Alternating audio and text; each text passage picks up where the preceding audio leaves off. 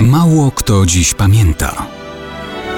Datownik historyczny prezentuje Maciej Korkuć.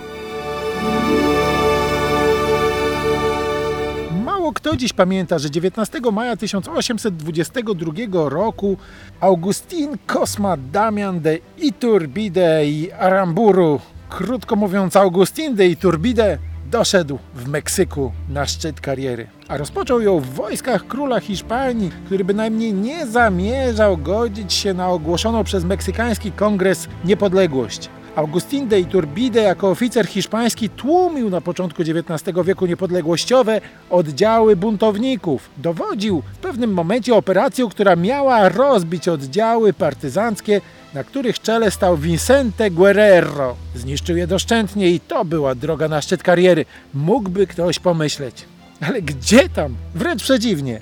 Iturbide nie tylko Guerrero nie zniszczył, ale się z nim dogadał i razem połączyli siły.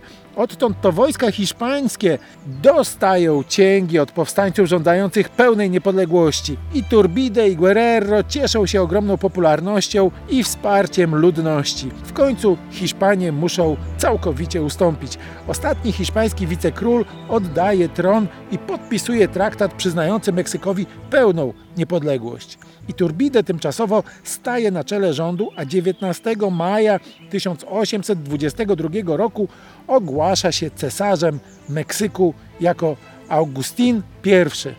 Osiąga szczyt, ale szczyt ma to do siebie, że łatwo z niego spaść i to bardzo nisko. Zaledwie po 10 miesiącach cesarz Iturbide zostaje przez spisek i bunt zmuszony do abdykacji. Ucieka z kraju, przebywa we Włoszech, jest tam bezpieczny, ale popełnia błąd 1824 roku wraca do Meksyku. Tam zostaje aresztowany, rzekomo jako zdrajca. Kongres wydaje na niego wyrok śmierci. No cóż, Iturbide jest nie tylko byłym cesarzem, ale też bohaterem niepodległości Meksyku. Czy można go tak w tym kraju po prostu zabić? Otóż można. Zaledwie po dwóch latach od szczytu kariery Agustin de Iturbide ginie od kul plutonu egzekucyjnego. Szybka droga na szczyt i upadek szybki.